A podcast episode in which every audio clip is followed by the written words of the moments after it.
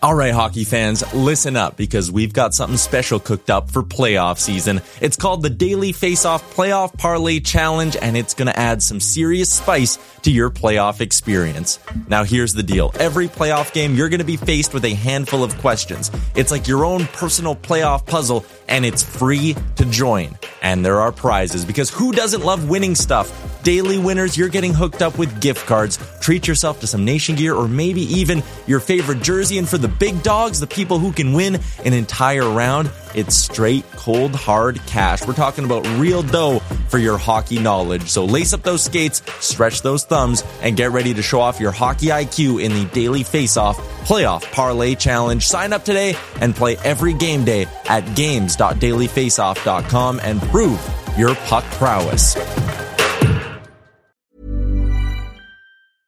I'm Sandra, and I'm just the professional your small business was looking for. But you didn't hire me because you didn't use LinkedIn jobs. LinkedIn has professionals you can't find anywhere else, including those who aren't actively looking for a new job but might be open to the perfect role, like me. In a given month, over 70% of LinkedIn users don't visit other leading job sites. So if you're not looking on LinkedIn, you'll miss out on great candidates like Sandra. Start hiring professionals like a professional. Post your free job on linkedin.com/people today. Selling a little or a lot? Shopify helps you do your thing however you cha-ching. Shopify is the global commerce platform that helps you sell at every stage of your business. From the launch your online shop stage to the first real life store stage, all the way to the did we just hit a million orders stage. Shopify is there to help you grow. Shopify helps you turn browsers into buyers with the internet's best converting checkout. 36% better on average compared to other leading commerce platforms because businesses that grow grow with Shopify. Get a $1 per month trial period at shopify.com/work. shopify.com/work. Can you see it? Did you know this? Checked, but the puck comes right to Pettersson, who tries a bank pass for Boeser. In with a shot, he scores! A moment's notice at arm's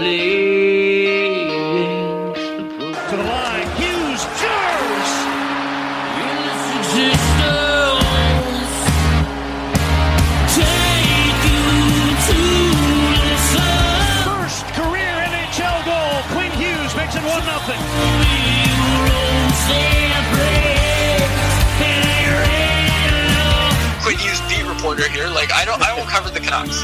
I cover Quinn Hughes and what he's doing to the Canucks.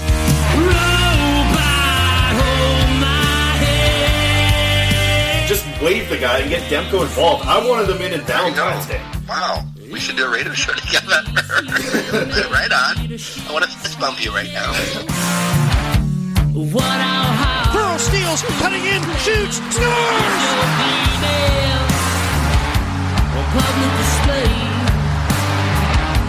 They slayed the dragon! Don't waste all the good stuff on the off air. Let's go.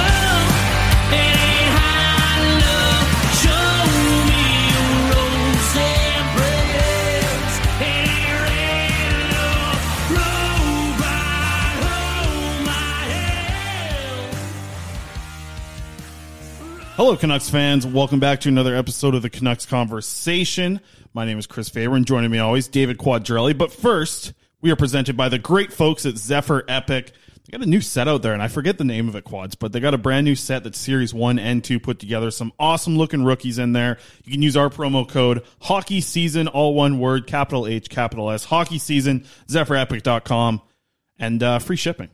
People know this by now, I think, all across Canada. Someone messaged me and Yeah. said, "Why do you spell out Zephyr Epic, but Faber doesn't?"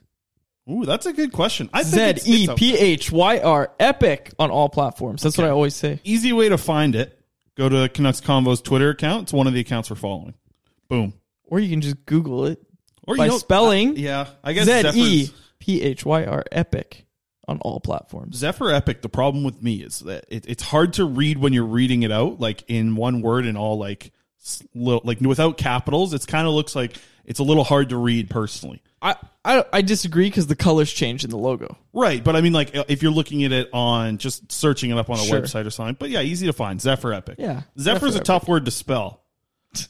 I, I- yeah, I It is. guess. Yeah. Yeah, I wouldn't. I wouldn't want that as a. Well, I could spell it now, obviously, pretty easily. well, probably, but I I think, hope so. Uh, yeah, I, I, by spell it out for you like every week. Yeah, I'm At zoned least out once a week, intros. you get to hear me spell it out. That's true. Z e p h y r epic. Yeah, now spell com. epic. Epic's easy to spell. Yeah. I don't need to do that here. Good.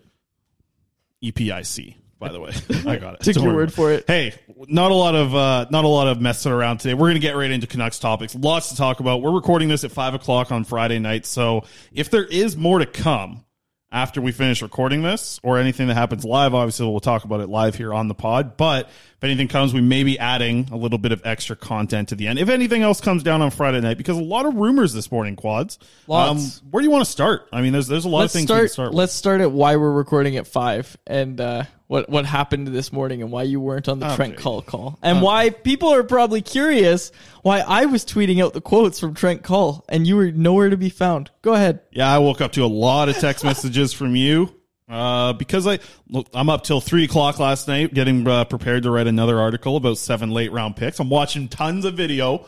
I'm up late last night. I got one Netflix show in last night, a 16 minute Netflix show. So nothing much. I'm up till about three in the morning. Woke up at eight o'clock.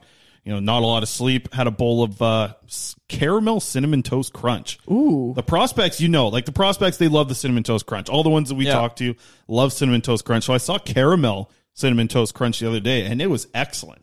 And then on top of that, I've talked about the cinnamon toast crunch uh, churros flavor, right? I've Yes. told you about this. They have a chocolate one now, What? so I got that as well. Isn't that overkill? so that yeah. Well, how was the caramel one? Well, forget the hockey talk. We'll get into this first. It's like uh, the caramel one is really good. I think it's it's better than the regular cinnamon toast Really? crunch, and I think it makes the milk even better too. And that's one of my Really? favorite things about CT Crunch is the milk, obviously, and the caramel milk. Like it comes out, it's got a little little color to it. Yeah. you know, and it was. I think it's it's primed to go. And like when I'm filling up a bowl of cereal, I normally like fill it. The, obviously, put the cereal in first because I'm not. In, A lunatic. Insane, yeah. Uh, so I put the cereal in first, and I put the milk until I can like just see the milk yeah. right? Like just until you see like the Yeah. glimpse of the white, you stop right there. But with this one, I was like, I was I was going covering all of the cereal and milk because I Mm. knew there was going to be a lot of good milk at the end. And uh, yeah, it was it was excellent. And I had this discussion with my girlfriend this morning. She's like, "That's not breakfast. That like when you're having a cereal that's that sugary." It, it, it almost is at a level of like maybe you should have it after dinner as a dessert like because think about it like Yeah. it's it's actually not that out of the realm of, of normality to think that this would be like a dessert like Yeah. like the chocolate churros in milk that's something that That's not a very nutritious breakfast. no and i think like you wouldn't find that on like a restaurant dessert menu but it wouldn't shock me you know if i were to open up a restaurant maybe i'd have the most sugariest cereals on the dessert menu i wonder how many people would be into that Probably not a lot. not a lot, but it's like it's yeah, like you mentioned, like cinnamon toast crunch churros chocolate. That's a that's a mouthful right there to say, and yeah, it's not really a, a nutritious breakfast. So yeah, I had a little bit of a nap today. I had that sugary cereal, and normally I have a coffee in the morning, but I didn't have one. Laid back down in my bed at nine o'clock, and then yeah, I was out till about twelve thirty. We've reached a new segment on the show because this is the third time I think straight that this has happened. It's the segment where we forget that we didn't tweet out the poll question before the show. Oh, man. So I tweeted out during the show. Okay. That's segment, and then answering the poll question is a different segment. So it's uh yeah, someone someone ranked their top five Canucks convo uh, that. segments, and uh, number one I think was uh, Quads doing things wrong that he thinks are like completely normal. Next week, someone said Quad's is going to come in and say, "Wait, you guys don't all wash your clothes in the sink?" The uh yeah, that that's another weird one for probably just read it wrong on the on the label. Yeah, it was You like wash in it's the like sink and either then put you them in the washer. dishwasher or or put them in your sink, and I did both. One of my favorite almost segments on the show is when you're trying to wrap up a segment or wrap up the show, and I say, "No, no, no, wait, wait, wait! You didn't mention this. You didn't mention this." That's pretty much a segment on the show as well. Uh, but hey. Let's get into the hockey news now. Yes. Unless you want to rip me for for taking naps. No, no, listen, no. I take these naps maybe once every two weeks to catch up on all the sleep that I miss out from working so goddamn hard for you in Canucks Army. Okay, so I'll give me give me once every two weeks. I need a midday nap. I mean, yeah, it's fine. It's just like come let on me Fridays know. a lot. I, I will set, set an alarm. Set an alarm. Do uh, something. Just, I didn't know I was going to fall asleep. Okay, well, you got to be prepared. Like you just I said, didn't have a every two weeks it happens. So just just be a little more I prepared. still. I'm not late. I wasn't. I'm rating late. you up. I'm rating you up. Rating you up. Okay, no, let's get to, let's get to the news. There's lots today. Lots you missed. The main thing you missed was eight teams, according to Rick Dhaliwal of Donnie and Dhali, the team on CHEK TV. Eight teams have called on Braden Holtby. Now, when you hear that, you're probably wondering to yourself, well, why the hell is Braden Holtby still a Canuck? And as we were talking about in the car ride over here, Chris, Braden Holtby right now, the reason that he's not going to get traded before the expansion draft is because there's minimum requirements that all the teams have to meet for the Seattle Kraken expansion draft. One of those requirements is that you have a goalie exposed that Seattle could take. Mikey DiPietro doesn't fit those uh, those requirements because he's he hasn't been a pro long enough. Same goes for Arturs Silovs and obviously Jake Kielly as well. It doesn't count. So all they have is Thatcher Demko. They're going to use their protection spot on Thatcher Demko, leave Holtby exposed. But Seattle's very interested. So I'll get your initial thoughts on this because I have a lot to say about this.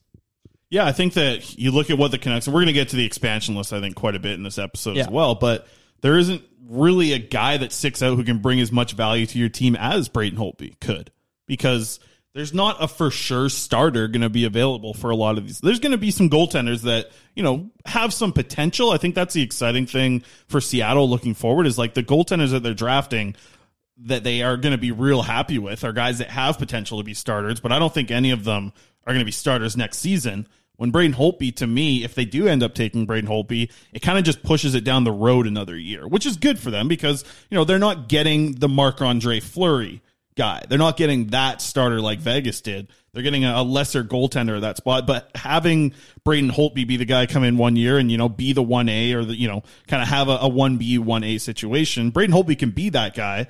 But it also, to me, it just, the big thing about them selecting Holtby does just make it so that they can push it down the road another year. And honestly, you know, big, big cap relief for the Vancouver Canucks if, if Holtby is the guy that they want to select. Yeah, there's not a ton of goalies available. That that's the fact of the matter. There's people that were like, oh, maybe Tristan Jarry and Matt Murray. That'll be something. Matt Murray's in Ottawa now. That's not an option. Tristan Jarry's getting protected. Do you even want Tristan Jarry after everything that happened in the playoffs? But anyways, debacle, yeah. yeah. we'll not. We'll, we we won't get into that. But the goalies that are available for them, they've been linked to Chris Driedger in Florida. Right? Look, that's a one year guy. Like like you've seen, not a huge sample size, choked in the playoffs. I don't know if you're Seattle, if you want to go out and be like, okay, we're going to go sign this guy in free agency after seeing him for one year, really? And he's going to be our starter. Are you really comfortable with that? Well, I don't like- think so. Looking like a lot of these projected picks, like if Braden Holtby is the guy there, he's going to be the guy who's you know up on the side of the you know of the arena. Yeah, There's exactly. He fits. him. He fits great Stanley with Cup Seattle. champion, Vezina winner. He's he's a he's a former star. Yeah. still a big name. It makes a lot of sense for Seattle to be that guy. Also, just just the way that you know Braden Holtby acts, dresses, very Pacific Northwest type of guy. Absolutely. like, makes a lot of sense for Seattle to go that way. And it's like, what are they? Who are they going to be excited about? Matthew Highmore if he's exposed? Is Jonah Gadjovich what they're excited about? Is Madison Bowey the other guy? Like the good thing about the Canucks is they don't have a lot of guys that are that great. Now, here's the interesting thing about all this, Chris, is I, I don't know who reported this, but I, I have seen and heard that it looks like it's going to be a side deal for Holtby. So, th- so Seattle's going to select somebody, but it's going to be a side deal for Holtby. So the Canucks are going to retain salary. Now let's get creative here. Like, can the Canucks can the Canucks maybe leave like a, a Loui Eriksson unprotected or somebody unprotected that they don't want? Seattle takes that player, and then the Canucks give like a second or third round pick in 2022 for for Holtby. Like they attach that to Holtby. You know what I mean? And then maybe take like a seventh round back from Seattle. I know I, I'm like the guy in that meme. I think it's, Yeah. it's always sunny in Philadelphia. gotta with explain that one more lines. time. I okay, so completely. it has to, it's going to be a side deal for Holtby, right? Because $5.9 million owed to Braden Holtby, right? 4.3 cap hit. I'm r- bringing these off the top of my head. Yeah, I I, think think, you're right those with are accurate. Um, but Seattle is going to want Vancouver to retain some salary on that. That's position Vancouver's now in. Uh, the checkbooks are open. Like we've talked about this on this show before. The checkbooks are open from ownership. You saw that with the Ian Clark deal. Seen that with bringing Daniel and Henrik Sedin on. Like that's not cheap. You know, it the checkbooks are open. So buyouts, all that stuff are on the table. Jim Benning's confirmed that. So with that, what I'm saying is you pull a side deal off because it's not going to be like they're not they're looking at it from a trade perspective. They're not looking at it from a we're going to leave Holtby unprotected and you go up and select him. When Seattle takes the stage, they're probably not going to select Braden Holtby. That doesn't mean Braden Holtby is not going to be a member of the Seattle Kraken. What I'm saying is after they so so when Seattle takes the stage, what I'm saying is maybe Vancouver gets them to select someone like Roussel, um, you know, Jay Beagle. uh, You know, I'm just riffing off all the dead weight names, right? Okay, like, so if they're look. getting rid of money to also hold on to Holtby money, kind of what you're saying. yes. Okay. So so sorry. What I'm yeah, saying. they're going to have a lot. I mean, Seattle's going to have a ton of space. Exactly. It's their best weapon. Exactly. So what I'm saying, right, is you know I was just riffing off names there. You got to go look and make sure those guys don't have full no movement clauses because that means they have to be protected. But I don't think any of those guys that I mentioned Loui do. might. No, I don't think Loui has a full. I don't think think, might it's a full no trade. Yeah, it changed to no trade, I believe. Um, but what I'm saying is, yeah. So you pull off that side deal. I think if Braden Holtby becomes a Kraken, is that what we're calling them now? Like we say, if a player becomes a Canuck, if they become a Kraken, Yeah. I, I don't like that at all. If, if Braden Holtby goes to Seattle, it's going to be through the trade route. I don't think it's going to be through the selection But process. then it's like you hear the report today that eight teams are interested. Yeah. I don't think one of those eight teams just would take Braden Holtby and you wouldn't have to hold salary because that doesn't make a lot of sense to me. And No. then it's like, who else are you losing? That's what. I, that's why I don't think that you need to do a side deal with Seattle to make Holtby their guy. I, Man, I don't know because if you're also getting out of a bad contract and you're only holding some money for this year, I think it's worth it. Like what I just outlined, I think that's a great idea. It would depend on the money that you're holding from Holtby too. Yeah, like you're you're, you're not You retaining 50%. You're Right. retaining like, you know, maybe like 25%. Right. Yeah. I mean, uh, there's probably something there. I, I'm still a lot in the camp. Like this, this is something that feels like it's just going to be. If the Canucks are going to be like this aggressive team, like they want to be in the offseason, it's going to start with moving money. And that money is going to come from Nate Schmidt. It's going to come from Braden Holtby. It's going to come from Antoine Roussel. So if they are going to go that direction, you know, and we've heard the Hyman rumors. We'll get into that a little bit later as well. Like, if they're going to want to go in that direction and make some big moves, the first thing they have to do is move this money because they just don't Yeah. have enough to do it. You know, with with Hughes and Pettersson's contracts hopefully coming up soon, it's starting to freak me out with the Pettersson deal a little bit. But like, I I think that it's a lot to ask from Jim Benning from what we've seen in the past to make this a deal that happens, right? I think I I don't know like if teams are actually interested in Holtby. I wonder if that report like came from the Vancouver Canucks to Dhaliwal to report that or whatever because like that it, that kind of shocks me a little bit that somebody does want to take Braden Holtby at Well, four point hold on, hold on. Teams calling about Holtby, like like you said, do teams want to? If eight teams are calling, somebody's going to give you somebody's going to give you something for Holtby at his full salary. You're not going to have to retain. We don't know that all eight of those teams didn't call and say, "Hey, we'll take Holtby if you retain this much, but you're not getting an asset for it." I think if you can pull off some sort of deal, and the reason I said you've got to include a second or third round pick in that side deal with Seattle, that's if you're losing some pretty significant money, right? So, you know, maybe you even are able to throw in a player to that trade. All I'm saying is if Holtby goes to Seattle, which I think is likely, then it's going to be through a side deal. It's not going to be through the selection process. Yeah, I, I still don't like the idea of giving up a second round pick or a third round pick because I don't think that I don't think you really need to rush into this season. The only person that wants to rush this team into the playoffs is Jim Benning, right? I mean, and obviously the players. I think it, you know, it would help to get into the playoffs for sure. Everybody in the organization. Right.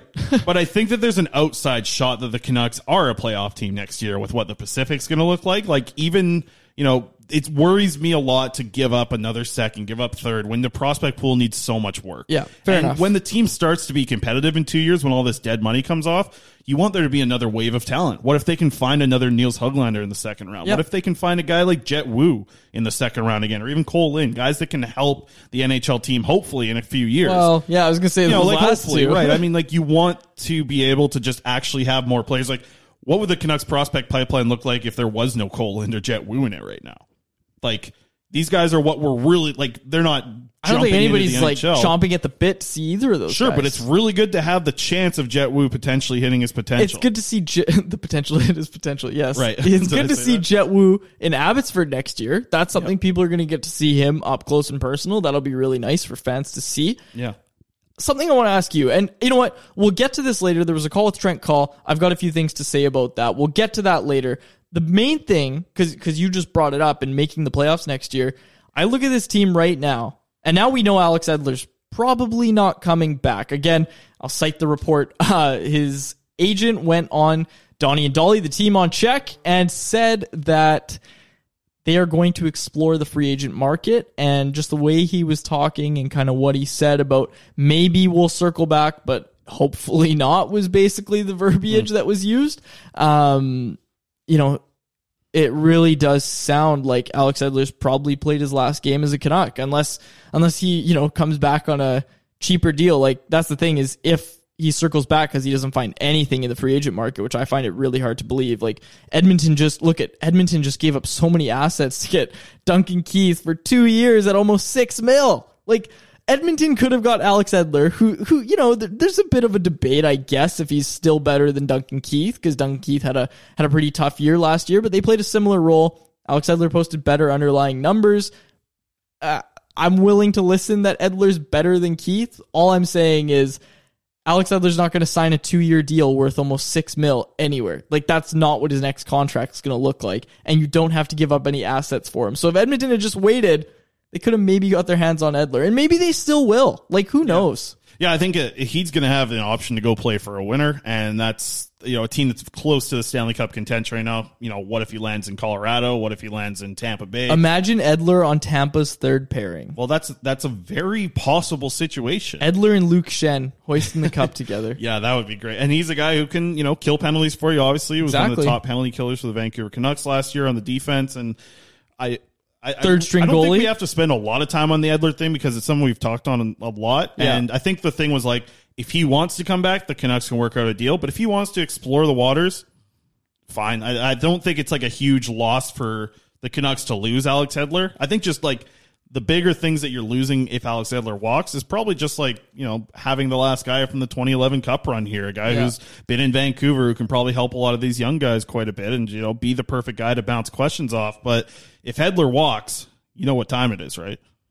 It's Juolevi time, baby. No, it's not. They Only gotta- Juolevi. Oh my gosh. Okay, imagine they go into next year with a top with a defense core of Quinn Hughes, Travis Hamonic, who still has to get signed by the way. Mm-hmm. Jack so Jack Rathbone's your second pair lefty, Nate Schmidt, and then Levy and Myers. That's what you're going into next year with. Yeah. Okay, well the Canucks aren't making the playoffs. Yeah, that's what I'm saying. You don't do like it's there, there's a lot of things that need to make this team. They need to go get lot needs to another left done. defenseman. It's not Juolevi time. It's your Levy time, man. It's not Juolevi Juolevi's time. gonna go play with Tyler Myers on Unless. Juolevi is FaceTiming Jim Benning every day and s- l- s- being like, "Look, I can actually defend the rush now," showing him his workouts where he's actually skating well. Then maybe it's Juolevi time. Hey, you're replacing a guy who couldn't skate very well with Edler with Olli Juolevi, another guy who can't so skate very a well. guy but who has can't a guy who better. can't skate very well but Right. has far less hockey IQ and defensive IQ. He's got good hockey IQ. Way less than Alex Edler. Are you kidding me? Well, I mean, Do right not now. besmirch the name of Alex yeah, Edler but how on long has show. Olli Juolevi been in the league? He hasn't had a chance to really start. Sure, to so you're gonna himself. you're gonna throw him in and be like, oh, go on the figure it out. pairing, playing what 14 minutes a night with penalty Yeah. kill time. Yeah. That's not as what Alex Edler's playing. Alex Edler's playing 10 more minutes a game than that. Yeah, You're- so- so you're with gonna- losing Edler, you're not immediately swapping But you're also Levy. promoting Rathbone to these That's the thing. That's the harder part. That's the harder guy who's going to have a lot more on his plate now. Is going to be Jack Rathbone out of this. But because with go- Edler gone, they're not going to go out and find a defenseman who's going to go out and play 22 minutes a night for them for cheap. No, not for cheap. so it's but there's going names to be out Jack there. There's Rathbone who's names going to be covering a lot of those minutes. Yeah, I agree. I agree, and I think he's ready for it. I think I think we both are really high on Jack Rathbone. I have been longer than you. I'm just going to point that out. But uh, you know, a guy like Adam Larsson available on the free agent market. I look at that. No offensive talent at all. Reminds me a lot of Chris Tanev. That's somebody who can play with Quinn Hughes. I really like that idea. And then you have Rathbone to play with Hamonic, hopefully, because we we were talking about, you know, it's a point you've kind of you've been beating this drum louder than anybody. I think kind of the primary puck mover on a D pairing, and I really like kind of your thinking on that with Hamonic playing a similar role to the, what he did with Hughes last year, doing it with Rathbone because those are two similar defensemen, right? So that's the only thing with with Tyler Myers that really makes his defense core so hard is like Tyler Myers can't play with with Quinn Hughes. You- Have you seen that? Well, It's bad. It's you saw the article Yeah. that I put together. Like the, the way that they played they played a decent amount of minutes last year together. Three goals for when they were on the ice together as a pairing, 14 goals against with Quinn Hughes and Tyler Myers together. Just horrible numbers. You don't want Tyler Myers playing with Jack Rathbone. You could see in the short amount of time that they played together last year that that's not how you get the best out of Jack Rathbone because Tyler Myers always wants to move the puck up the ice. So who makes sense with Tyler Myers? Olli Juolevi makes sense with Tyler Myers because Olli Juolevi can be that stay at home defenseman that he's going to evolve into in the NHL level. He's going to be that guy who can oh play Oh in your bottom gosh. four pairing, and he's going to be a defensive player. That's Can what he like- needs to be with Tyler Myers. Can we put some sort of bet, like some sort of wager that Olli Juolevi plays under 100 NHL games? Yep. Okay. I would take that. Okay, what are we doing? What are we He was drafted too high to not play 100 NHL Okay. games. Well, okay, you know what? Maybe he. How many games are in a season? No, under 200 because he might play this whole season because the Canucks are going to be at such shambles. But he'll play under 200. Give me 160. That's two NHL Nope. full seasons. 200. He's he's already at like 28 or something. Okay, well then 175. Deal. He'll play over 175 He'll games. play that's, under. That's a round of golf and uh, and parallel street kitchen. Yes, lunch. which you should go check out. By the way, what's the address? uh, 1940 Triumph Street. 19 1950. 1950 Triumph Street. Go check out the parallel 49. You go to Street 1940, you'll see it. Yeah, you'll see It's it. a huge You- building. We, we sent you in the ballpark range. We got you close. But by the way, We're going what you were soon. saying, yeah, we are. I'm pretty excited for that. What you were saying when you just said uh, when you brought up Tyler Myers playing with Jack Rathbone, when we had Aidan McDonough on the show last week, we were interviewing him, and I asked him about the uh, the McDavid and Draisaitl two on one, and he goes, "Yeah, like I don't even know how he got stuck on a two on one against McDavid and Draisaitl." And I really badly wanted to chime in and be like, "Well, he's he was on a pairing with uh, Tyler Myers," but then if he laughed, then people would be like, "Oh, he hates his teammates." We So- would we would have had to cut that. yeah, we would have had to cut that, but I I uh, I held back there. But yeah, it was like that. That's why he ended up on a two on one. By the way, I think Tyler Myers is gonna have a big year next year. I think Olli Juolevi's gonna have a big year next year. Look at us just arguing over like the two worst defensemen on the team. Yeah. It's- what's next? Jalen Chatfield. We're we're high on Jalen Chatfield to No, come I back. I don't and- think anyone's high on. I don't know if Jalen Chatfield's coming back. And another guy, think he is. friend of the show, I think his time's done with the Canucks. Brogan Rafferty getting married next month. getting married next month. Proposed on an ice rink, which is very fitting. But uh, yeah, I I don't think Brogan Rafferty's coming back. I don't, think, think he's so very either. happy with this situation. It's going to be interesting to see who the Canucks have as their seventh, eighth defenseman next year. I mean, you Oscar look at what they have right now signed. Madison Bowey's an option. After Yeah. that, it's Jett Woo is an option. No, they don't even they're have, signing somebody. You know what? They don't even have Olli Juolevi under contract for next season. Mm, It's an RFA. They're gonna have they're gonna have to sign somebody. But you know, seventh D men are out there, right? Like Right, and I think the defenseman that they are going to sign needs to be a guy that can play with Tyler Myers, right? Because, like you said, you can't play Tyler Myers with Myers, you can't play him with Rathbone, and they probably are going to make Juolevi the seventh defenseman next year if they're able to sign someone. You said you can't play Tyler Myers with Myers. You meant Yeah, Hughes. Hughes. Yeah. Right. But you know another name that I'm looking at, and you know, this is just you know, you see that tweet that went viral a couple days ago is like guys can just sit in a room and throw out names of of uh, sports players and be happy. That's literally what we're doing right Call now. Call the podcast. Yeah. Yeah. Radko Gudas. That is Yeah, a name. on that one for a while. I have been on the Radko Gudas stream for a while. Hell, even Luke Schenn. You're looking He's for a right- seventh. yeah, but looking for a seventh D man. Go after Luke Schenn. He's right-handed though. So is yeah, but then that's I mean that's a guy that you're looking to play with Quinn Hughes, right? Yeah. I like your Larsson, but I think Larsson is going to be pretty expensive. yeah, Larsson probably is. you know, a lot more expensive than Hamonic. And, and that's the thing. It's like Hamonic, like, I, I like the idea of Hamonic coming back, but it's not like he was good. No, not he like wasn't. He wasn't spectacular. with, with No. Quinn Hughes. He was better near the end of the season, But but you still look at- not much better. you look at Quinn Hughes' defensive numbers. It look, man, like nothing crazy changed about Quinn Hughes' game from his rookie year when he was playing with Chris Tanev, and you know Tanev Quinn didn't Hughes get has a never been a good defensive player unless he's been on the ice with Elias Pettersson. yeah. That's that's what happens when Quinn Hughes plays with the best line on the Canucks. Their defense is great because the puck's not in their own zone. But Yeah. you look at Quinn Hughes' numbers away from Elias Pettersson. You'll see this in the article that I'm going to come out on Saturday, the second part of Back to the Future. I think our last one too. Yeah, we a got a while, lot of yeah. stuff moving on here uh, for the next few weeks. But yeah, like Quinn Hughes does like I think it was like 40% expected goal control when he's away from Pettersson. So like he's getting scored on it. He's always been getting scored on. It's not like last year was just like a this this shocking moment that Quinn Hughes wasn't great defensively. He's going to bounce back next year. Yeah, Brad exactly. Hunt's going to be interesting to see what what Yes. he can bring. Right? Yeah. I mean like, that's a massive shift in what Brad you're going to have a guy. Brad do- Shaw, Brad- yeah. Why do I say Brad? Oh, Brad Hunt's the defenseman. I think who the Canucks might want to target for the AHL team. Okay, Local kid. Brad Uh, Shaw. Bradshaw, yeah. How did I forget that? I forgot the, the football. Terry, quarterback. just remember Terry. That's right. And I just watched The Blind Side last night as I was making Great meatballs. movie. Great Yeah, movie. Good movie. I was making meatballs and Did you I'll remember tell the you. meatballs? No, I didn't bring you any. I, I well, I had a lot. I had to get the girlfriend got priority over you. Ah, she got the fair meatballs enough. first. Uh, I had to have some for dinner tonight, so we ran out of meatballs just in total for you. But man, I started those meatballs at about six thirty, and we had dinner at nine thirty. It was a long process putting those things. I forget, how, and this is what I do. I make these meatballs, and they're so damn good, and then I f- remember how how painstaking the time is and how long it takes to make these meatballs, and like put them together. I, I put them in the air fryer this time. Mhm. Probably not the right decision. They cooked too hot in the air fryer. They they all Oh. exploded pretty much. Oh. not like crazy amounts. So I like I went a little bit lower for after the, the first batch. All of them exploded like crazy. Wow. So I was like, damn. So I got to do it in the oven because it's just like a slower, not as hard cook almost. You know, so they don't ex- they don't explode in the oven as much. But these ones exploded pretty hard. Um, anyways. Defense core is what we were talking about a little bit. That's right. We can probably move on from that. I think we spent the time on the Edler. We spent some time on uh, Olli Juolevi, of course. Um, I mean, like that's like let's just touch on it like where do you think they add a player if they don't add Hamonic? Like if they don't get Hamonic back, and that's a very possible thing because we've seen the way that this team is, is struggles to juggle not just you know they struggle to juggle one ball at times when Jim Benning's running a lot of these things and everything's happening for him. But you throw a second ball in there, there's no chance. He's no Nils Höglander or Elias Pettersson on a unicycle. Like it, it's a struggle for him to have multiple things going on at once. And right now look at what's going to happen over the next 10 days. It is madness for us. Like, that's why a lot of this, like we've been saying, like a lot of emergency podcasts will probably be coming out here soon because it's expansion draft, it's NHL draft, it's day two of the draft, it's free agency. Like, there is so much about to happen right now. And the fact that the Canucks haven't been able to get ahead on certain things scares me a little bit. I think that something that they really had the door wide open to do, and everyone was banging the drum for it for a long time, was like go out and get one of these guys that a t- that a team is going to lose for nothing that can really help your team next year. Like if the Canucks were to go out and get some of these wingers that are going to be picked up by Seattle, one of those guys could have played with Pettersson and Boeser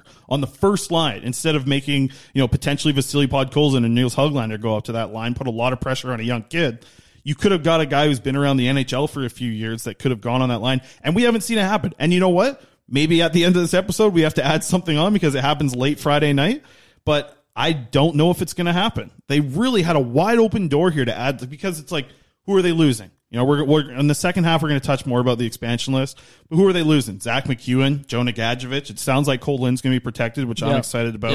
Um, it sounds like Matthew Highmore is going to be protected as well, which is, you know, that's saying a lot. Um, we'll get into it in the second half about the expansion list, but like, it's just it's too bad they couldn't get ahead of it once again. I think a lot of people had some hope they could go out and add a player. You heard Thomas Drance say Mason Appleton's name every 45 seconds on the on the bandcast, but you know they they couldn't go out and get this guy unless unless we're talking about it at the end of this episode in the bonus content, like I said. But Friday at six o'clock or whatever it is right now, five thirty, we you know they haven't been able to pull the trigger on something when the door was just wide open there for them to go out and make an ad. Yeah, that's the thing is like we've we've just seen that so many GMs are so like they've learned their lesson, man. Nobody's Bob Murraying it up in here anymore. Like everybody has learned their lesson. Teams are looking at it and saying, "Look, we're going to lose a player to Seattle." But when hindsight is twenty twenty, some of these moves are going to look really bad. See Theodore, comma Shea. So I'll, I'll just leave it there. But yeah, I, I, I don't disagree with you at all. I just think, you know, when, when we say the door's wide open, we don't know if it is because there really wasn't any deals made. So smart GMs, the good teams. So no GM is smart. Got, Cal- Colorado went out and made a good move with Ryan. Ryan Graves. That's Ryan Graves. that's the only one I think, right? Yeah, I mean, but that's a good good addition for them to them to kind of Sure. make that move and, and move forward. I just want to touch on that real quick. If you're New Jersey, why are you making that trade? I mean, Ryan Graves looked pretty strong in the playoffs. though. Great, but- and he's a guy who can play with your strong right shot defenseman. But, like, Fantastic, but that doesn't put New Jersey anywhere near contention. Like New Jersey had two Graves can play both sides though. Like he's he's a nice addition. Sure, I, I, I don't disagree. But do they have a bunch more up their sleeve? Because they're just they're nowhere near being a playoff team next year. Yeah, it's that. It was an interesting one for for New Jersey standpoint. I think. Two first first overall pick centers, and they can't figure it out in New Jersey. Yeah, Like that's a shame. it is. Luke It is. Hughes going to be the next uh, next Devil. Mark my words. So I'm thinking he falls to the Canucks, man. I'm thinking think Luke Hughes does. lands to the Canucks. Do you think the Canucks take him at nine? Yeah, they don't pass on him at nine because all the other names will be gone at that point. I think, unless there's I think a you real piss strength. off the Hughes family if you pass on Luke Oh Hughes yeah, at nine. it's like I, I think at that point you're looking as like Hughes or Wallstedt. you don't take Maybe Wallstedt. Lysell is still there, but I think you're taking. I think Hughes he's there. I've heard. I've heard. Uh, uh, isn't it Leishel? Lucel. Lucelle. When I asked him, He's so- he's fallen he was on the show and said his name. Yes, he's fallen a lot. Yeah. on on people's draft boards. I think it was Cam Robinson that reported. Yeah, that. and I mean, he had a fine U18s. He had good U18s. Yeah, he which did. is strange that he's fallen, but I think a lot of people are, you know, he- even on this show when he was on this show, very confident kid, borderline cocky, probably cocky actually. You know, he's very confident in what he can bring to a team. Uh, we obviously heard about some problems with him in the SHL with his coach. Um, but he's confident. He's a confident kid. He got traded early on in his SHL career. So yeah, there's some question marks about him for sure. There's some question marks about a few of these prospects from what I've heard. But uh, we'll get we're gonna get to the expansion draft a little bit more in the second half. I think we'll throw to an ad break right now. Uh, and like I said, man, it's it's been a jam packed first half of this uh, episode. We got a lot more to talk to talk about on the second half of the episode. So we'll throw to a quick ad break right now, and we'll see you guys on the other side. All right, folks, that's right. We got a new ad finally here for Parallel 49 Beer. You want to get down to the street kitchen, folks. It's more than just a street kitchen now. Now it is a full on beer gardens. Absolutely beautiful. You've seen Quads and I tweeting about it. The food's amazing. A ton of beers on tap. Quads as well. You've had uh, not only beers, but what other drinks did you like there? had the Muddler's pink lemonade. That was very good. You need to go get the food though. The food at the Parallel 49 Street Kitchen, ridiculous. What did we eat that one day? Poutine, cheeseburger. Well, I ate it all. Waffle fries, and then we got those Korean barbecue wings. Yeah, the spicy chicken burger, that's my go to. But what you do, a Delicious. little trick for everyone, you swap out the jalapenos for their pickled cucumbers. Very, very good. Highly recommend that. That's down at 1950 Triumph Street off an East Van. That's parallel 49 at 1950 Triumph Street. Check them out in East Van and go down and try some beers and be sure to get some food down on that beautiful patio. The pandemic and a slow economy are making it tough on a lot of people to find steady, good paying work. But one industry is bucking that trend. Construction companies are hiring and need more workers than ever before. Upload your resume to icba.ca and get noticed. With more than 3,000 employers on our ICBA team, our employment network can connect you to businesses crewing up for the 2021 construction season. Trades jobs that pay well, offer excellent benefits, invest in safety training, and give a firm career foundation. Check out icba.ca slash jobs. Squish Beverage, my new favorite drink of the summer. Absolutely crushable. The right drink to bring down to the beach, the right drink to bring down to the river, camping, whatever you're doing this summer. Squish is the beverage for you. They have original hard seltzers in a bunch of different flavors, but the lemonade ones, those are my favorite quads, Me too. I can drink more than one of those. They're crushable. which is good. So when you go down to the beach, you're bringing how many? More than one. More than Unlike one. last time. Absolutely. This is the hard seltzer for you. This is the hard seltzer for summer. Go out and try Squish. You can find their original flavors of hard seltzer at BC liquor stores. But if you want to do a little bit of digging, that's where you're going to find the lemonades, my favorite. And you can find those at private liquor stores all across British Columbia. And a big thank you to all of our sponsors, as always, for supporting us here at the Canucks Conversation. Uh, like we said earlier in the show, we're getting back to that parallel kitchen here pretty dang soon here. Pretty excited for it. Very excited for that. Uh, so uh, we're going to dive into the expansion draft a little bit, Quads. We heard some rumors today that Cole Lind was going to be protected by the Vancouver Canucks. I love that news. I think that exposing Cole Lind would have been a mistake, and I think it would have been an easy decision for the Seattle Kraken to select. And now I I don't know who they're going to select at this point. Right? Like, is it are the Canucks last the final spot that they're going to protect? Do you think it's Matt Highmore? Do you think it's Zack MacEwen, or do you think it's Jonah Gadjovich out of those three? Because that's kind of what it's coming down to now at this point. We we know like if if if the rumors are true about Cole Lind being protected, which I really hope they are, I think he's the most valuable of that four Yeah. players there. The final one is going to be Zack MacEwen, Matt Highmore, or Jonah Gadjovich. Highmore. It's got to be Highmore. I think it's Highmore as well. I think the fact that Jim Benning traded Adam Gaudette for Yeah. him is is like the nail in the coffin. Buddy, that he's listen. protect them. I'm not I'm not saying he's going to do it next year. I'm not saying this was indicative of anything that he's going to be capable of doing going forward. But didn't didn't Matthew Highmore score like 4 goals in 8 games or something absolutely ridiculous like that playing in the Canucks bottom 6? Yeah, He's trusted defensively, man. He was playing in the top 6. Zack MacEwen's not trusted defensively. It's just a, the fact of the matter. All, with all due respect to him, Yep, all due all respect to Jonah Gadjovich, and- it's Matthew Highmore and Cole Lind. Yeah, and the and the names that came in, Highmore probably was the most impressive. I mean, I think Hawryluk looked fine at times throughout the season, but I think Highmore was the one who impressed defensively the most out of that group of, you know, of misfit toys that landed in Vancouver's forward group last year. Yeah. Yeah. I'm I'm just looking at like the expansion tool and everything and wanting to, you know, get it together and, you know, actually have what what they're actually going to protect because by the time this comes out and I guess it won't be submitted. It's submitted Saturday evening. So some people listening to this. Oh, is it? Yeah, I think it's Okay. noon. maybe So- Eastern time, so it might even be not. I can't. I can't remember. It whatever. regardless, some people listening to this in the wee hours of Saturday morning, the early hours of Saturday morning, are going to be um, not knowing what we're talking about and not having the list in front of them. But we're just trying to imagine what it would be, and I think probably guess it pretty quick. I mean, you got Brock Boeser, you got Elias Pettersson, Yeah. you got Bo Horvat, JT Miller, uh, Cole Lind's the name we've heard, Tanner Pearson's the other name, and then the seventh is what we said, probably Highmore. yeah, So those are our seven. Yeah. And Dhaliwal reported that Lind's getting protected. So. Right, which is good to hear. Yeah. Um. So I think that yeah, you're like that's the thing that makes me to, to go back to the you know as we're going to continue on with the expansion talk a little bit because that's kind of the big story going into the Saturday is does Holtby make even more sense to pick than a Zack MacEwen or a Jonah Gadjovich? Like I think that Holtby makes a lot more sense for Seattle to pick, and that's why I don't know if the Canucks need to talk about retaining salary or anything because they're not taking Madison Bowey. He's not he's not pushing the needle at all. Out of those players that are available for the like for Seattle to select, if they look at the Vancouver Canucks and say they're like the Canucks are the first team they select from, which they won't be because Vancouver's like very low on the priority list for adding an actual player to their group. But like if you're gonna say which guy do you want on your team, and it's Zack MacEwen, Jonah Gadjovich, Madison Bowey, and Braden Holtby.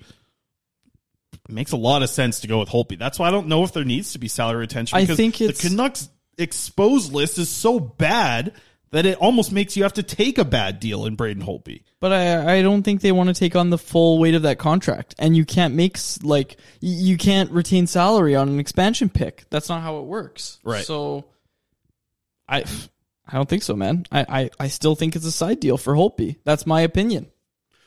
And it would be very Benning esque to to force a deal when there's a potential for it to for- happen. No, I don't think it's gonna happen, man. I don't think So they're he's just, like, forcing anything. Waving the white flag on Vancouver and taking Zack MacEwen because he could Yeah. maybe play in the NHL. I think so. I think that's what you do if you're Seattle. Th- f- Oh, I almost swore there. Uh, Vegas, Vegas took Luca Sbisa. That was the ultimate addition by subtraction for the Canucks, right? And it's kind of a similar thing with that all those all that dead weight in the bottom six, right? And Ben, like, I don't know. I I think if you're Seattle, you have more value by taking Holtby because you ha- okay. If you're Seattle looking at this situation, okay, and this is why this makes sense for both teams. If you're Seattle looking at this situation, you get a goaltender on a fair contract because Vancouver has retained some salary. And you're getting some veteran leadership as well if you go out and get a Roussel. And Roussel could play in the Kraken bottom six. That's true. Right? If they're selecting Roussel in the expansion draft, of course. That's what I'm saying here. Um, they're not going to do that unprompted. But if they're getting Holtby and Canucks are taking some of Holtby's deal back for one year, it's just one year. And you and I have been beating this drum, you a lot more than me, about how important next offseason is for the Canucks and how much cap space they have coming off the books next offseason and how vital that's going to be for the club moving forward. I think that plays into this plan. And when we talk about how the front office doesn't have a plan and it doesn't seem like they're following any sort of plan, it's the no plan plan, as our friend Ray Ferraro called it. That looks like some forward thinking and some actual planning that you're going out, giving up a goaltender, retaining some salary, biting the bullet on a bad contract you signed for one year. And hey, it's a not a it's a champagne problem. The only reason you have this problem is because Thatcher Demko is so damn good that you don't even need a one B. Mikey DiPietro could back up right now and be absolutely fine. But here's the thing: what you just said sounds great, right? What you just said that sounds great to me. That sounds awesome. If that was, if everything that you just said in the last minute was what's happening, that sounds great. But if the Canucks are giving up a second round pick, I'd rather bite the bullet. What about third? I mean, a third would get me more into the conversation. Okay, it's well, a third, fourth, I- have more time for it, but I'm not giving up a top 50 pick for that. Yeah, okay, that's in fair. a very stacked 2022 draft. What if you what if you also are able to throw on Loui into that deal though? How much do you value your second, Chris? I tell you what, if you're getting rid of Loui, that's a lot of money for this year for this team to improve. I don't think a second's getting even close to that. Yeah. Unless you're retaining Especially like in the 50% same of division. Holtby. Yeah. Yeah, they're not doing that for Loui. But I do think that you I think you have a good point with if it's Roussel or Beagle, I think there is something there. Yeah. Because they're because those two guys play for them. Not so much Beagle. I They'll think play minutes. they will play minutes. Or but I Beagle- think you're a lot more happy with Roussel. Yeah, I think Roussel would be the guy in that spot. And I think that it's a guy who really helps the room in Roussel, right? A lot of people like Antoine Yeah. Roussel in the room. We like Antoine Roussel in the room. But that's the thing that like when I see it, like MacEwen just doesn't do anything for the NHL team. Yeah, you're right. You're doesn't right. do any maybe he's your tough guy in the fourth Which line. is why I'm Maybe. saying- But they're 'cause- gonna have so many bottom six guys, it's gonna be so hard for him to crack it. Exactly. So Roussel, Roussel. Okay, so Roussel helps the Kraken. We've determined that, but he doesn't help them at that contract unless Seattle's getting something out of it. So he's not going to get selected unprompted. Like Seattle's not going to walk up to the stage and select Antoine Roussel. Who knows? Maybe they do, but they probably won't. Right? If the Canucks though, like on Holtby's deal, if they protect 1.3 million, that's six million dollars total of what the what the Kraken are taking in. I don't think they're doing that for a third round pick. Yeah, you're probably right. That's a lot for a third round pick. I just don't see this deal really coming to fruition. I think the way that you make this happen is if Seattle actually just wants Holtby. which they do. Like that's been reported by Dhaliwal and Drance. Well, then even if there's a like if there's a sweetener to go into that in like a fifth round pick, then okay. But if not, I think you just bite the bullet because I think this deal gets too complicated and starts to cost the Canucks a lot when they really need to hold on to every single asset they have. Fair. and you're not getting anything back from it. And I don't think you're getting rid of six million dollars, and that's you know that's including protect or taking some of Holtby's money back. Like I said, you know you're not you're still giving up the full three million on Roussel. You're still going to have to you know give up three million on Holtby after you protect 1.3. That's six million dollars. I don't think they're. I don't if think you this retain deal's Roussel? close. What if you retain fifty Well, on you can't Holtby because and he's the one that you're giving up in the Ooh, you're expansion, right? right. So it- that's the thing. It's there's too many crossing webs here that make this deal too much for me to think it's possible to happen. And if I think it's too much to possibly happen, what's Jim Benning thinking about? Hey man, he's got Hank and Danny now. Those are two two very That's very true. smart, Smart guys. If they're listening to this, they're already they're like laughing at you right now for not being able to follow along here. Yeah, well, They've yeah. already thought of three different trade proposals. Absolutely. The next general managers, them and RJ down in uh, Abbotsford, they're all talking about it. Well, why don't we get to Abbotsford now? Sure, go Uh, ahead. Unless there's anything else you kind of want to add to expansion, I feel like we've covered it. Plus, like we're gonna know more on Saturday uh, at noon or three o'clock, whenever it comes out. Uh, uh, we'll know more on Saturday about it. I'm I'm glad to hear though in the end because I've talked about this for a long time. I'm really glad they're protecting Cole Lind if that's the truth. Yeah. You know, I was ready. I was ready to text Cole and be like, "Enjoy Seattle," because he was going to be the guy that they were going to select, right? Yeah, if you leave Lind unprotected, you're probably I think he's the obvious one to pick out of that. most group. upside. So we'll see. In the end, I think it's just going to be MacEwen. Let's just let's give our thoughts on what happens. In the, I think it's just MacEwen that gets picked in the expansion draft. I think he gets exposed, and I think Zack MacEwen gets selected. I don't think the Canucks pull side deals. I, I hope it's Holtby. I hope it's somehow just Holtby's gone, even if it's a, a late round pick to sweeten the deal because they're already interested, and it's a big cap move for them to take it. I think that's good, but in the end, I think it's just going to be Zack MacEwen that gets selected. Yeah, I agree with you. There was just a trade. We should talk about it. Right. And by the way, we missed the Detroit uh, trade with the Islanders as well. Seems like it might That's, be. Uh, that's what I'm about to bring oh, up. Okay, sorry. Yeah. There was another one. no, that's it. So Detroit trades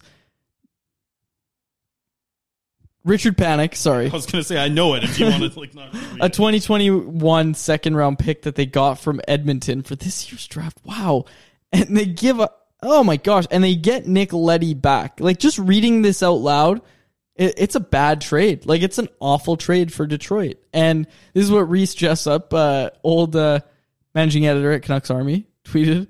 Detroit got the worst player, added salary and cap liabilities, paid futures, and ensured they'd lose a better defender to Seattle. There's literally no upside to this deal for them. And it's hard to disagree with him on that. Yeah, and now they protect them in the draft. Obviously, they just gave up a second round pick and Panik for him. It's uh that one's a that's a head scratcher. I hope that maybe that like Stevie Y, what is you doing? I think that that that trade might be the one that sparks the market where it's like, you know, maybe maybe in the general manager panics a little bit, or you know, you know, and no pun intended there with Panik being traded in the trade, but like maybe a, a general manager kind of this sparks a little bit. I think we might like I have a feeling we're going to be recording something extra to add onto this episode tonight.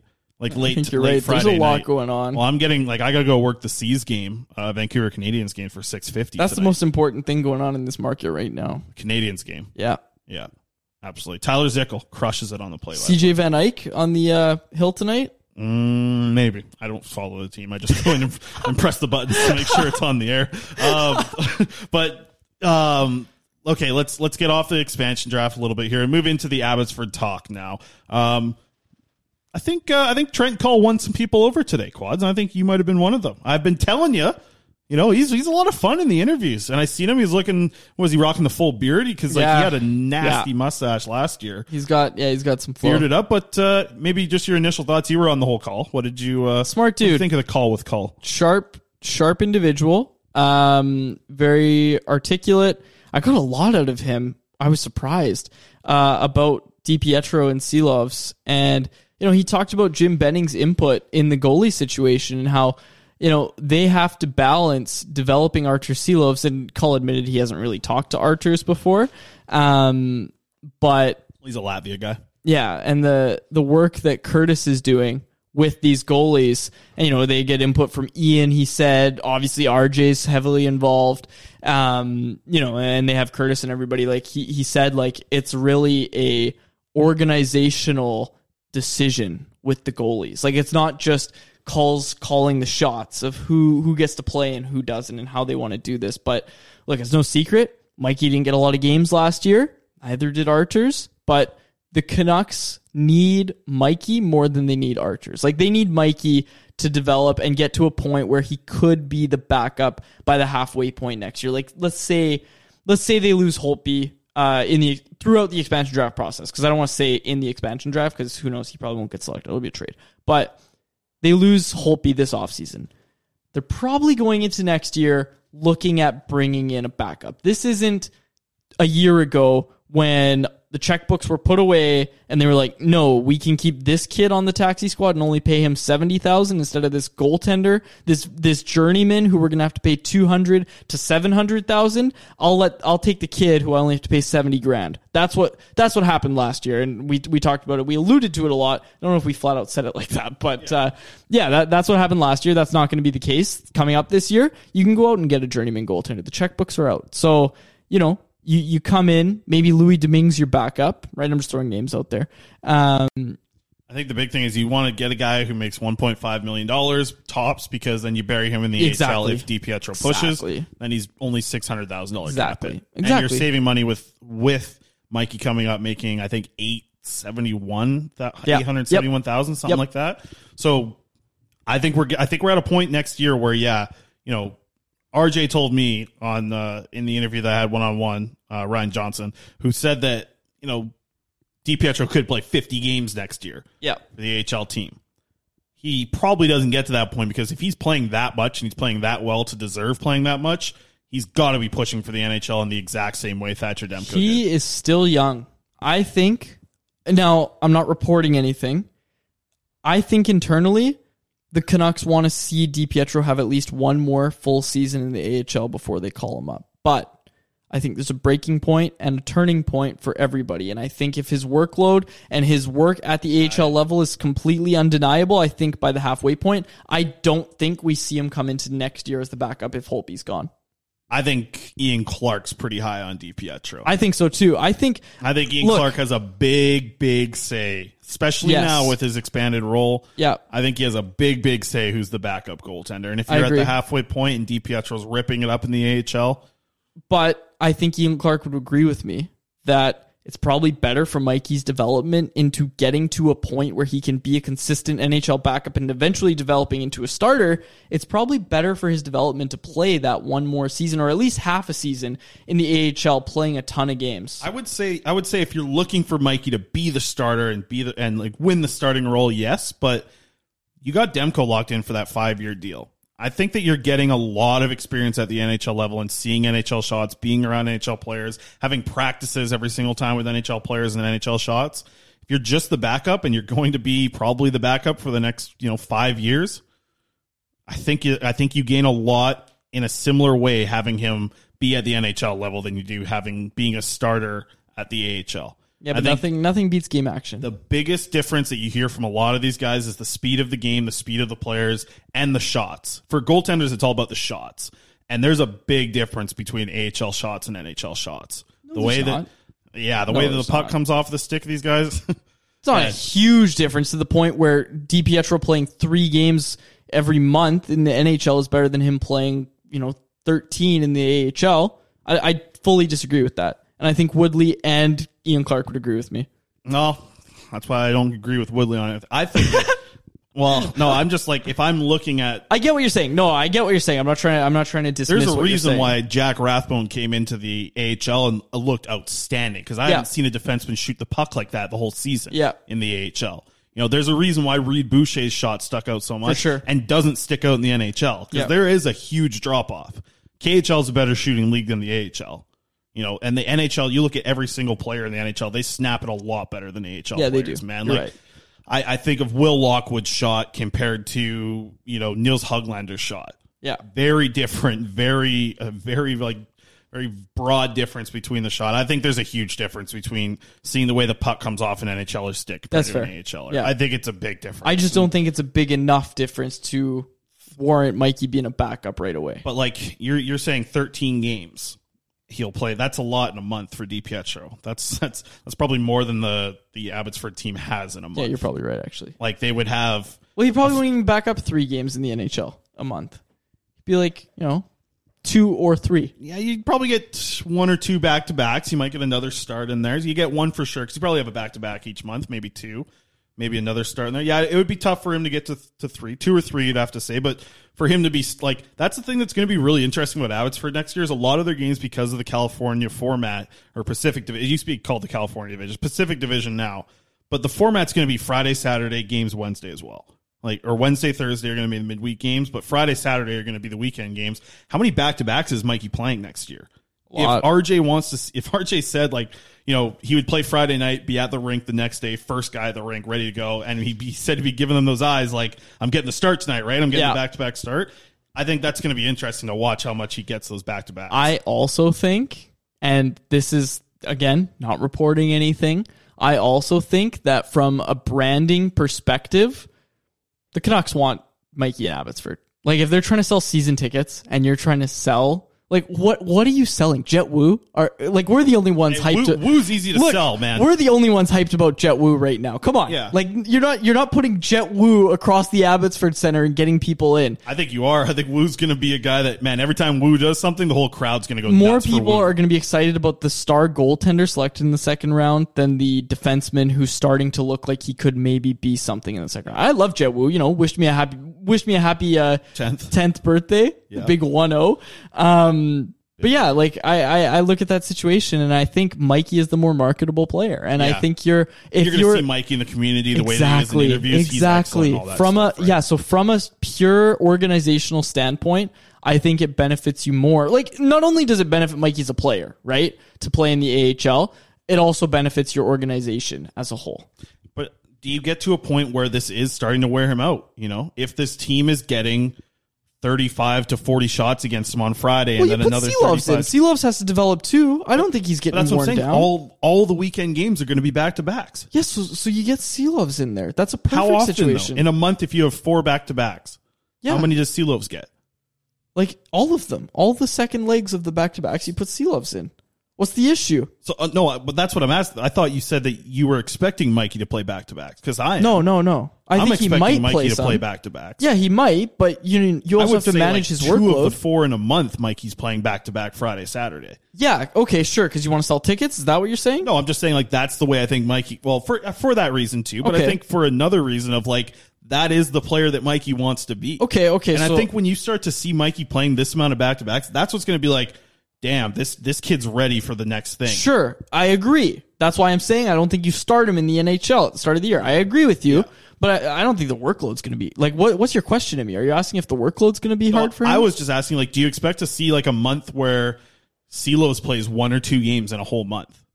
I hope like, is that what Mikey's going to be getting for his workload? And does the workload Sure sounds like it. Does it ever get to be too much though? If he's facing 35 shots Friday, 35 Well, shots Saturday, That's why you have a guy like Chris Sanford boots on the ground right there because he can tell when it's well, becoming and too Ian much. Clark boots on the ground too. Sure, exactly. But you know, when like, look, okay, I'm gonna tell a story. I'm gonna share a story. Uh, I, I know he won't have a problem with me doing this. I hope he won't have a problem with me doing this. We were in the press box last year, and Thatcher Demko was playing a lot, and Kevin Woodley, goaltending guru, just randomly says in the press box, he goes, Thatcher's gonna let in a weak goal because he misplayed the puck behind the net, and that's I- a I was at that game. You were. Yeah. That's a sign of a goaltender starting to lose their. Um, I don't. I don't use the word focus, but they're a little fatigued. Just a little mental mistake, A little bit like that. sloppier than usual. Even Mike, uh, Marc Andre Fleury, Mike Andre Fleury, I almost called him Marc Andre Fleury in the playoffs against Mon- Montreal. Right, played a lot. Um, you You know, were blown away when that happened with Woodley. okay, so so let me finish the story. So he says that, and then two seconds, like Yeah, it was- literally, it was minutes A later. minute later, Thatcher Demko lets in a weak five hole goal. Like it was like clockwork, and everybody was just like, "Holy smokes!" Like, and Woodley was just basking in the glory, man. I remember Woodley just raising his arms Yeah. up, and everyone's looking at him and yelling at him in the press box. Yeah. Because he Good called it. He's like he because it was a it was a mistake that he made behind the net, and he said you can tell that Mike that Thatcher's just a little bit sloppy right now, and he's going to let in a bad goal, and he did a Yeah. minute or two later. I know. that was insane. That was crazy when he did that. Yeah, I hope he doesn't mind us telling that story. If Demko's listening to this, he's going to be we might have cursing out said that Woodley. I think we might have. I think we might have said that on the show before, but yeah, I think you know uh, that's the thing. Like Mikey is going to be the star there. Jones is going to be the I had star a, there. I had a point here. I had a point with Sorry, that story, but what I was saying is if Woodley can tell that from the 500 level, from the encore suites, which were beautiful, by the way, this last season, um, Curtis Sanford's going to be able to tell it as well, right? He's going to be able to tell, tell when Mikey's getting fatigued. Because if you go down to the locker room after that game and you ask Demko if he's tired, no, no, no, I could go. I'm ready to go. I'll Yeah. play the next game. Mikey's going to be the exact same. These guys don't admit when they're Mm-hmm. tired. It's got to be someone with a keen eye, an eye for goaltenders, telling you when your goaltender needs a break. And let's think about the time that's going to be spaced out here. You play Friday, Saturday. You might you don't play every single Wednesday. Yeah. You know, you might have five days off and then two games. Yeah. Like that's a lot of time off to get ready to play back to back nights. It's Yeah. not the NHL where you play Friday, Saturday, then you're back on Monday, then you're back on Wednesday, and then you're back Friday, Saturday. It's not that. Like Yeah. there's a lot of time for these guys to get their breaks in uh, throughout the season. So it's going to be interesting to me, like because RJ said it. You know, he ex- he wouldn't be shocked to see DiPietro play 50 of 68 games. Yeah. That's a lot of hockey for a t- for a lot for a league that plays back to backs is that much. That's a lot of hockey, but it's going to be interesting to see you know the wheels hit the road on this and see if they're actually going to play DiPietro that much. Yeah. Because he, like you said, he's never going to say no. No, he's not. But he's always going to say that he's ready to go. 50 games, wasn't that what RJ said? 50 games. I, maybe he was exaggerating a little bit. Oh, he said, no, he said 50. he did say 50. Yeah. So that'll be interesting to see. I mean, I don't have anything else to add to this conversation. There's a lot going on. The last There's thing I wanted to stars say. though. Like if you get Cole Lind down there, he's going to be a star. Jonah Dude, Gadjovich is nobody, be a star. nobody is coming out to see Cole Lind or Jonah Gadjovich when you have Mikey DiPietro. People are going to come see Mikey I'm, DiPietro. I'm not arguing that DP. I know DiPietro is going to be a star. I think Silovs might be another star for this team. If, if That's bold. That sounds like something I would say. Well, that's that's what I asked RJ about it in our interview. I said like two of your biggest stars are going to be their goaltending. If Silovs steps up to the level that you know Ian Clark's very high on him. We like I say I say this all the time, but like that first training camp I saw him in Victoria, I was like, wow, there like there is really something here about this kid There that is. that looks like a pro. He, his body type looks like a pro. He moves like a pro. Vasilevskiy. He looks, yeah, like Silovs. If, if he's improved since that time, because I haven't seen him play since Victoria. Yeah. I think I might have seen him at like a practice once. Yeah, yeah. Right, or a pregame maybe that time. He has that improved, backed by the up. way. He has. And if he has improved, I'm excited to see what he's going to do at the AHL Yeah, level. he's gonna next be year. good. But they're going to be. There's some players that are going to be exciting for the Canucks fans or Abbotsford fans to go. I guess they are Canucks fans. Abbotsford Canucks fans to go watch and you know, it's it, it. Yeah, I'm excited to get that Abbotsford team rolling a little bit here. So, uh, anything else that you may have taken away? Because I know you tweeted out some quotes as well. If you want to maybe just like pull them up here quickly on your phone from anything that Trent Cull did bring up, but like, was there anything else from the the conversation? This was you've never been on the Utica calls. You never had like we had I had the one on one with Trent as well a few months or a month or two ago.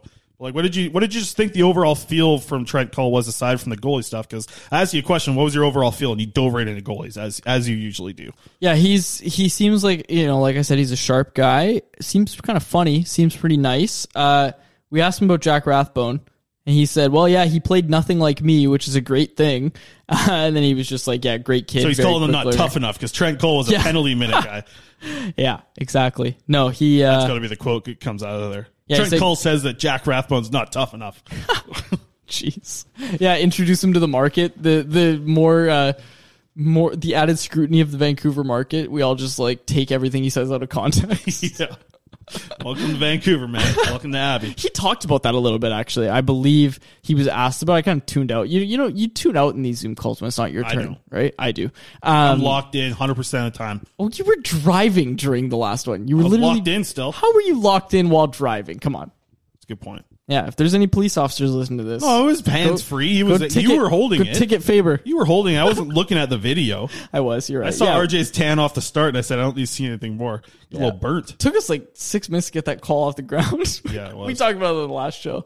Um, but yeah, what was I saying? Yeah, okay, so yeah, Trent Cull was actually asked about it, uh, about the added scrutiny of the market and if he worries at all about his players. And he's like, yeah, I'm not worried about it for myself. Like he's gonna be fine. He said, uh, but he's like, yeah, I kind of worry about them like they're my sons, and he has three sons. I had no clue about that, but yeah, um, yeah, he said he said I kind of worry about them a little bit, um, you know, with the added scrutiny, but honestly like you're kind of the main prospects guy in the city and i don't think i've like heard you say a bad thing about a prospect. Like everybody everybody jokes are like i see these people commenting on your stuff and they're like oh here's another uh here's another faber piece updating us on this guy in the soviet sea league that we don't know about and you're like this guy could make it. And it's like awesome. Like it's great. Like it's great prospect coverage. I'm not complaining at all. Well, but it's like. I, I've I've haven't heard you like rip into a prospect, and I don't think that's going to change when they come to Abbotsford. No, I mean it, it's true. I, I'm I'm a little over positive with prospects. I've bit. seen the the fanboy Faber comments in the Canucks Army. Oh, whatever. Ignore that. But people the- people call me a fanboy, and then people are like, "Why do you hate the Canucks so much?" And it's like, pick one. You can't win. You can't win. No, in the you comment can't. Section. Ignore You never that. Can. But yeah, I mean, like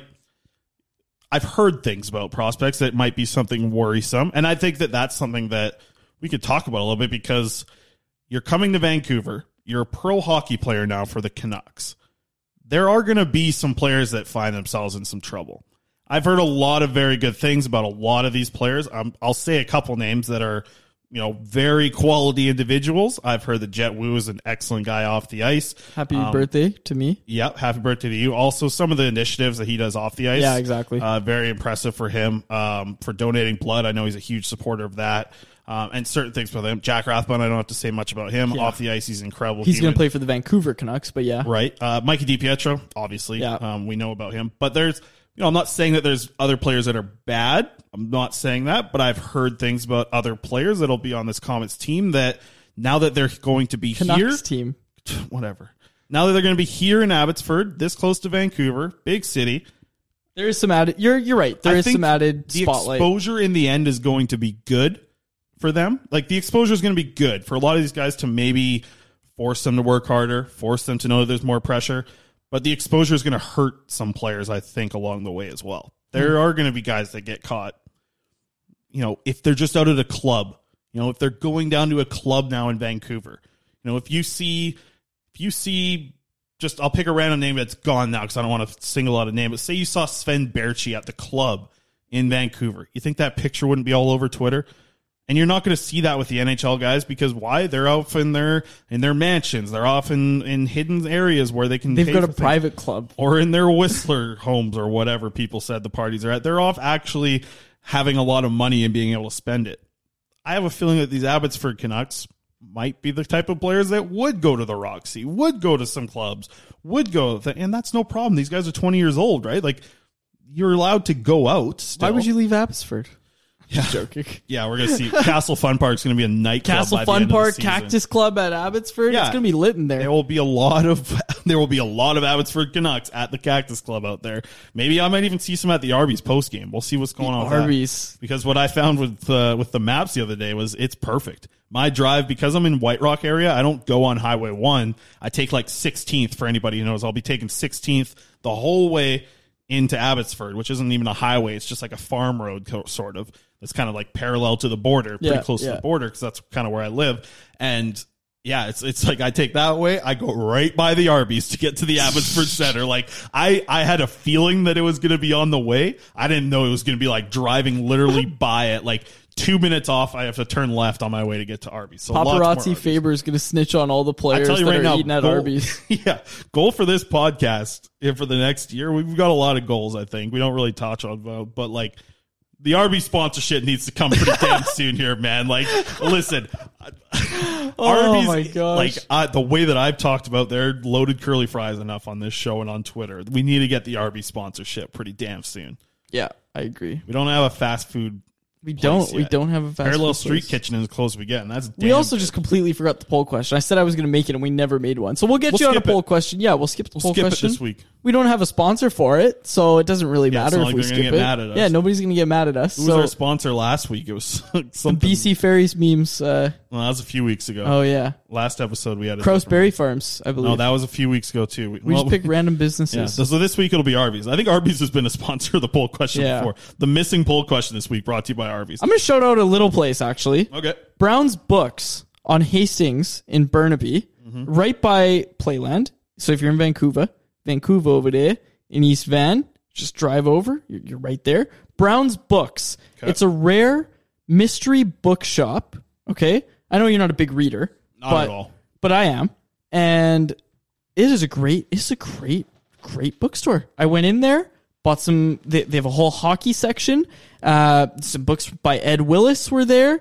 Uh, some writings of the Tony Gallagher were in there. Um, a lot of lot of good stuff. A lot of good stuff. Go check it out. It's a it's it looks small, but when you walk in, it's two storefronts, and it's just the the the it's like stacked to the ceilings with books all over the place. Great little shop. Go check it out. This has been the Browns Books poll question, All right. and we don't actually have a poll question, but go check out Browns Books. Hey, no prospects report this week either. Nothing really going on. Uh, I seen Vasily Podkolzin's back around Moscow. Yes. Um, so he's got he was on vacation for a little bit, the honeymoon uh, time that he was on right now. Uh, that so we'll we'll see what's coming up with him and reports uh, earlier this week about. Um, sorry, was it who wrote the article? I spoke to Benning. Was it Willis? What? Someone had an interview with Benning, the one-on-one interview for the province. Kuzma, maybe? Yeah, whatever. There was a one-on-one from the Ed province. Willis doesn't work for the province. Sorry, I know. Why am I saying Willis? I think it was Kuzma um, who had. Well, there, there was a flash from the past right there. sorry, no, it wasn't Kuzma either. I'm just blanking on don't, names right now. I don't think there was an exclusive. was it with Benning. Sportsnet's had the one-on-one with Benning, and they talked Yes, about iMac. Yeah, iMac yeah, had it. So yeah. what am I talking about here? Ed You- Willis. You, messed me up with the whole Ed well, Willis. Ed. Willis wrote a book, and it's at Brown's Books. Well, it's ruined the whole no poll question. Bruce's books or whatever this place is called. Bruce's it's books. messed me completely up here. I'm lost now. And so the one-on-one with iMac with what they said about Vasily Podkolzin coming in early August. Found that kind of interesting. You know, glad gonna- you got that in. To get here a month and a half uh, before training camp, which is exciting. I think that's a good thing for Podkolzin and uh, his wife as well. There was a interview in Russia. Yeah, I I'd see the time quads. There's an interview in Russia where they asked him if he rushed the, the wedding to get her a visa. People are over here giving me crap about about putting too much pressure on Podkolzin. There's people asking him about rushing his wedding. Somebody asked him if his wife deceived him in one of the interviews in Russia. and I was like, and then he like laughed like awkwardly and said no. And then he's Oh like, "What do you mean?" That's what he asked back to the Russian reporter. And I was like, "Man, like it was some weird questions." And then They're they're just prepping him for Vancouver, Well, that's man. the thing, and then People the- think we're bad. yeah, the rush. This was awkward. It was like him at a charity game, and some guy went up to him for his YouTube oh channel Oh my and did the interview. It was awkward. It was weird. He asked him some like very pointed questions about his wife and why he married her so early. W- Was it just to get her a visa oh so Oh my she could come to gosh. Vancouver? How And then much how much money would it take for that to be your first question to Podkolzin when he gets here? Not a not a an Like like amount that I would. there's an amount. What's the amount? Like it, it takes over a million, I think, to absolutely oh no, not butcher. close to that. Would be Way less. yeah. way To butcher your relationship with this prospect Hey, that you've I've- tried so hard Yeah. to connect with. no, I, yeah, it would take quite a bit. But What's your price? I'm, I'm curious. forty grand? Forty grand. Yeah, Forty grand. That's like like it's not that much. it's not that much. No, but forty grand Fair. would do me pretty good right now. Fair enough. Yeah. All right, we're gonna end on that. I can't note. believe somebody asked him that. That's unbelievable. Yeah. I just- oh. Very strange. Quite. I watched the YouTube channel. I went through the whole translator. Got the like. I did the whole thing so I could translate. Maybe it was just interview. something like lost in translation, or I don't know because the way that Podkolzin reacted was like was like he just got "Oh." asked if he deceived, if his wife deceived him. Yeah. Oh my goodness. And he, he was like he like like laughed awkwardly and then was just like, "What do you mean?" And then he like asked him right Oh after about, well, did she just want to get married so she could have a visa? And then he was like, I think he even like kind of expanded on it, saying that you know there was part of that they were hoping to get married six months down the road. He said. Podkolzin said this. Yeah. And this is all through Google Translator, so I, I'm pretty sure it's it's decently accurate. it was on, and then also I found on a website and it translated the same way to that. Yeah, so, yeah. I mean, you know, people are giving me crap for putting too much pressure on him, saying he's going to be on the first lines. Like, at least I'm not asking you about rushing his wedding with his wife. So, like, Not for four, unless it's for forty grand.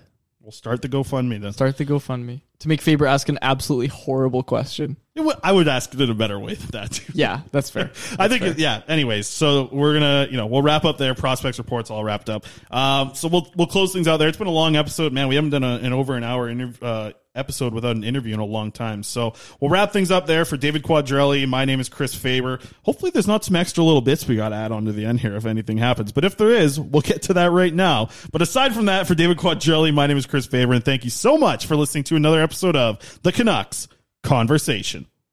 How about keep it to a thank you, Jim? Hi, I'm Daniel, founder of Pretty Litter. Cats and cat owners deserve better than any old fashioned litter. That's why I teamed up with scientists and veterinarians to create Pretty Litter. Its innovative crystal formula has superior odor control and weighs up to 80% less than clay litter. Pretty Litter even monitors health by changing colors to help detect early signs of potential illness. It's the world's smartest kitty litter. Go to prettylitter.com and use code ACAST for 20% off your first order and a free cat toy. Terms and conditions apply. See site for details.